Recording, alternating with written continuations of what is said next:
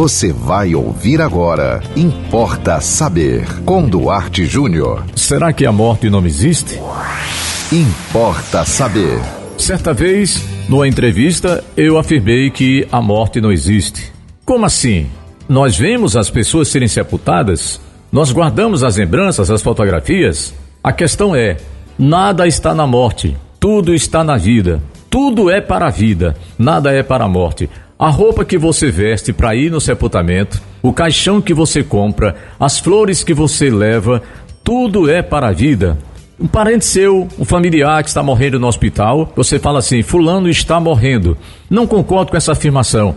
Fulano não está morrendo. No gerúndio, o verbo quer dizer assim: morrendo, indo, né, passeando, viajando, dá a ideia de movimento para. Quem está morrendo não está se movendo para lugar nenhum, está se movendo para o nada. Então, Fulano não está morrendo, Fulano está deixando de viver. O último suspiro não é o suspiro da morte, porque o morto não suspira.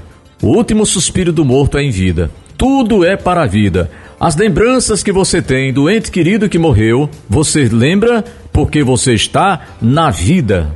Claro, respeitemos os conceitos e as crenças filosóficas e religiosas de cada um, se você crê que há uma vida depois, um novo lugar, uma nova forma de viver, eu estou falando do tridimensional, do que se vive aqui nesse planeta em que nós vivemos numa tridimensão, vivemos tridimensionalmente. O morto não sente nada, o morto não geme, o morto não chora, o morto não reclama, então nós não caminhamos para a, norte, para a morte, nós caminhamos para deixar de viver, ok?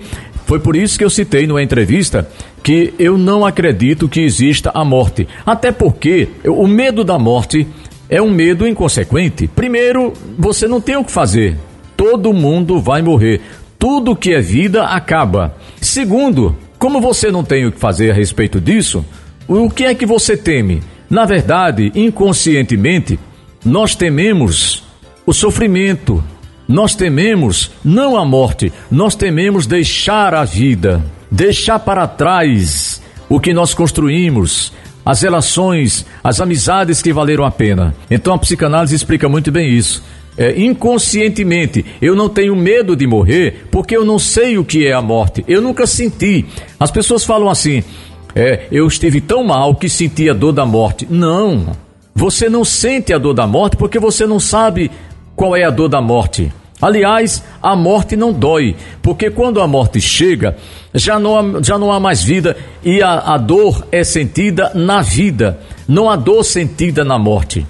Por isso, esqueça um pouco né, essa neura que nós quase todos nós temos do medo de morrer. Nós temos medo de ficar doente, nós temos medo de terminar muito mal, nós temos medo de num certo momento da vida dependermos dos outros para continuar vivendo.